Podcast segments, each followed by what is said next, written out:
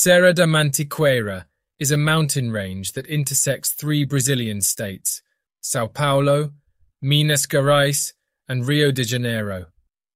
In Sao Paulo, Pico dos Marins, in the municipality of Piquete, a most intriguing mystery took place in 1985. This story is about the disappearance of 15 year old scout Marco Aurelio on a climbing excursion. He just disappeared without a trace, and the mystery still baffles his family, investigators, researchers, and even ufologists. This is the strange case of Marco Aurelio's disappearance. Marco Aurelio Simon was born on January 16, 1970. He was one of five children of Ivo and Neuma Simon, and he had a twin brother called Marco Antonio. From an early age, the twins were interested in mysticism, suspense, and mystery. Together, they learned the sign language and often communicated through it, leaving their parents with little understanding as to what they were saying. The two brothers even secretly took a detective course. Marco Aurelio had a visual impairment that meant that his left eye could only see 5% and his right eye 40%. However, he kept his spirits high and was a happy boy. With an adventurous spirit, he had no fear. The brothers had a happy, peaceful childhood and adolescence, and at around the age of 10 to 11 years, they discovered scouting. On one occasion, the Araraboya scout group planned to go camping at the Simon family farm in Maripora, in the interior of Sao Paulo. This aroused the curiosity of the brothers who wanted to participate in the group's scouting activities, to sleep in a tent and be close to nature. They were enthusiastic scouts and asked their father to participate in the group.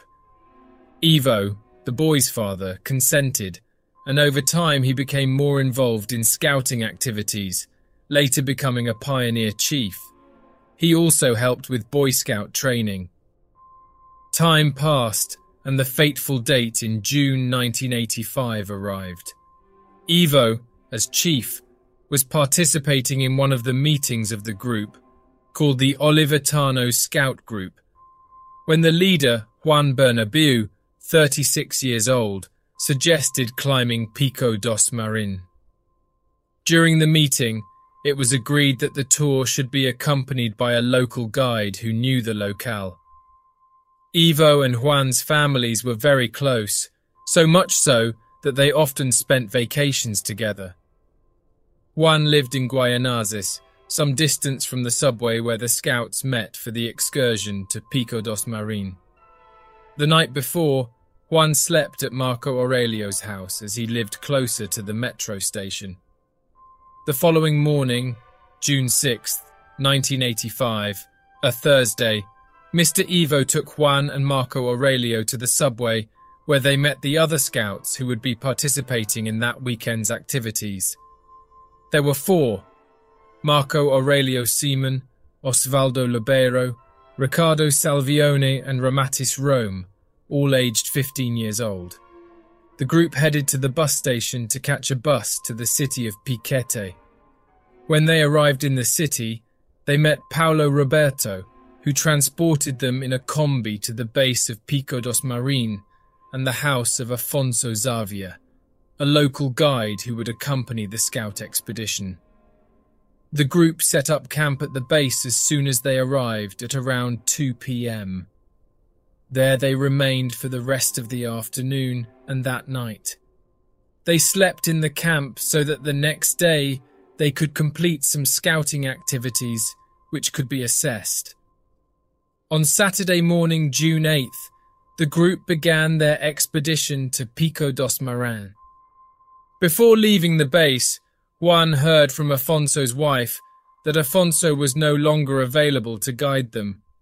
Juan was not concerned and decided to follow the trail without a guide. Afonso's presence was actually essential, as he alone had the experience necessary to guide the route safely. Pico dos Marin reached an altitude of 2,500 meters. Going alone, in a new place for him, without the accompaniment of a guide was an unwise and unfortunate decision. A curious fact is that another group of scouts who also intended to climb Pico dos Marins that weekend passed by the base and invited Marco Aurelio's group to join them. But Juan refused their offer. When the group of scouts were at approximately 1,700 meters altitude, around 2 pm, one of the boys was injured and could not walk. One couldn't tell if the injury was serious or not. Just in case, they had better go back to ask for help. Marco Aurelio said he could go ahead, marking the path, making space if necessary. Juan gave permission for Marco Aurelio to return to the camp alone, descending Pico dos Marin and leading the way, chalk marking the number 240, the group's identification code, on stones as he walked. Juan trailed Marco Aurelio at a distance of 100 meters when they found rocks in front of a fork. Marco Aurelio had been instructed to follow the path on the left, even though they knew that there were obstacles that would hinder the group's passage while carrying an injured party. Afterwards, Juan returned to the other boys, and together they began their descent. The region was rocky and had no vegetation, meaning their view was not compromised. Fifteen minutes after the boys separated, it was no longer possible to see Marco Aurelio descending Pico do Marins towards the camp. When they arrived at the fork, something strange happened. Juan brought everybody along the right path, saying that both paths would connect down below. A basic rule of survival in remote locations is that groups should never separate. Why then did the leader, an experienced scout, ignore this? Also, why would Juan have taken a different path to Marco Aurelio? If he had managed to get help, how would Marco locate the group again? Juan's decisions were unusual, but the mystery did not stop there. The group got lost on the way and arrived at the camp base 16 hours later at 6 am the next day. Marco Aurelio was not there. The logical thing would have been for Juan to have gone to Afonso's house, the local guide, which was just 50 metres from the base to ask about the boy. But he didn't do that. Juan rested for a while at the camp and then left the boys to sleep while he returned to the mountain alone in search of the boy. Five hours later, Juan returned to the base. Alone. The combi driver was already there to take the group back to the bus station. He noticed Marco Aurelio's absence and learned what had happened. The police were called and search teams were dispatched to the location. The group decided to stay to help with the search. As the teenagers prepared to sleep on the second night, close to where Marco had disappeared, they heard a scream followed by a whistle coming from the bush. Knowing that Marco carried a whistle because he was a scout, they ran towards the woods and witnessed several flashes of a blue light. The group shouted and whistled, but there was no response.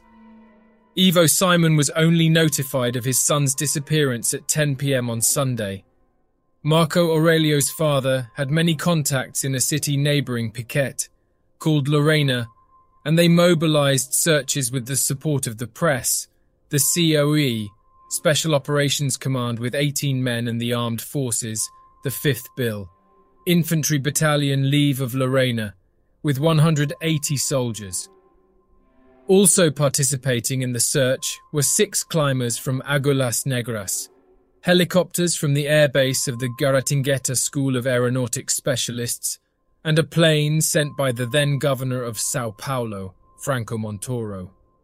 Unfortunately, these searches were unsuccessful.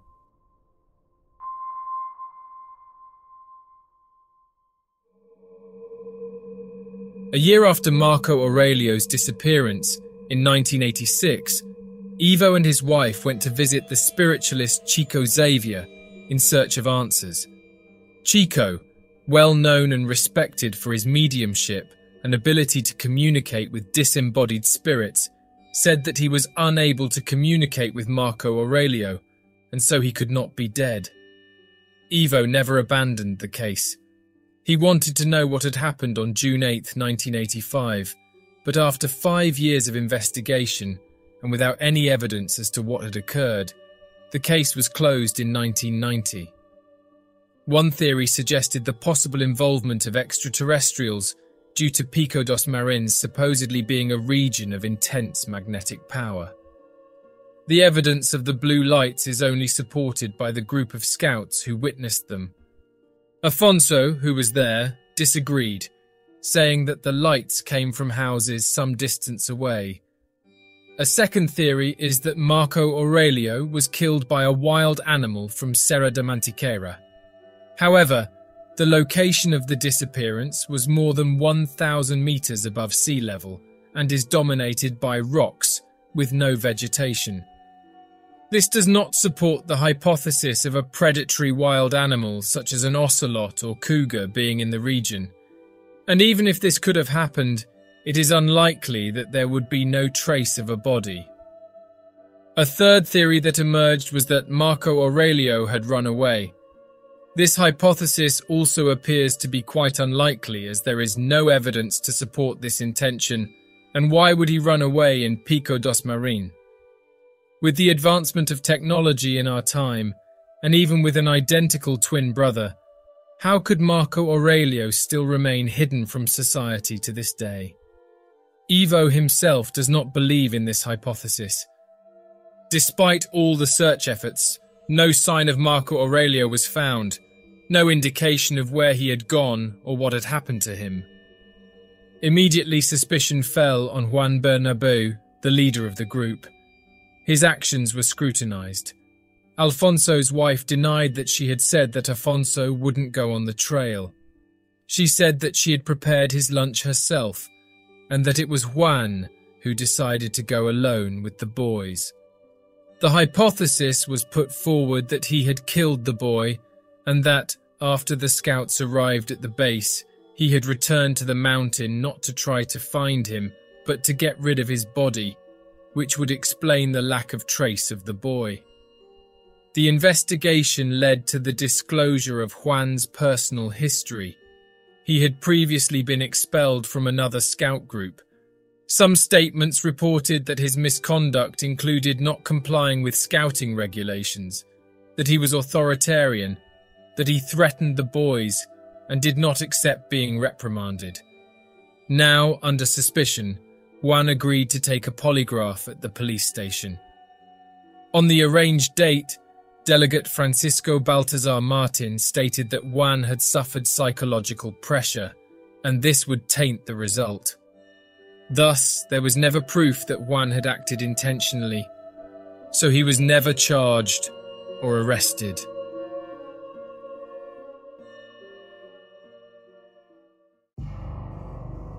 Recently, in 2021, the case once again came to public attention when the police chief Fabio Cabet asked the court to unarchive the investigation after the child's father, now 82 years old, contacted the police with new information.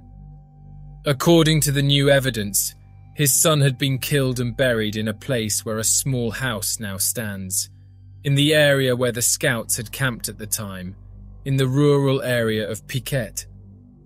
A daughter of the former owner of the property identified this as a possible location of the alleged crime.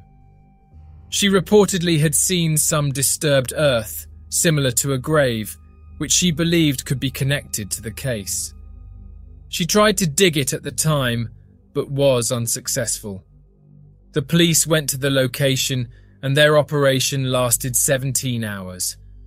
The floor of one of the rooms was identified as the possible place where the boy was buried. According to the police, they decided to excavate the area after identifying material with georadar, a device that has several functions, including using X ray waves to detect any material other than Earth which is under the ground. The equipment was calibrated with the knife and belt buckle used by scouts at the time and when it was passed over the ground, identified the presence of metal. The police reported that this material was around 40 centimetres underground. However, nothing was found when they excavated the soil to a depth of 70 centimetres. Today, in addition to the homicide hypothesis, a second line of investigation is working on the possibility that he is alive but homeless. There have been alleged sightings of him in Taubaté, Sao Paulo, begging in the streets. The family commissioned a digitally aged image of the boy from experts to include the facial features of a homeless person and used it to continue the search. Amidst the new investigations, audio recordings began circulating on WhatsApp groups that said that Marco Aurelio had been killed by an individual with a severe psychiatric illness. Officials denied this version and asked the public not to share rumours and false information. With his wife already deceased, Ivo continues alone, steadfastly searching for answers from the authorities. In an interview, Ivo said, I'm 82 years old and I won't die until I have these answers. I don't know what my reaction would be if I met my son today. But if they discover the bones and prove that they are his, then there would be another problem. Who killed my son? No evidence has yet been found that could shed light on the almost 40 years disappearance of Marco Aurelio.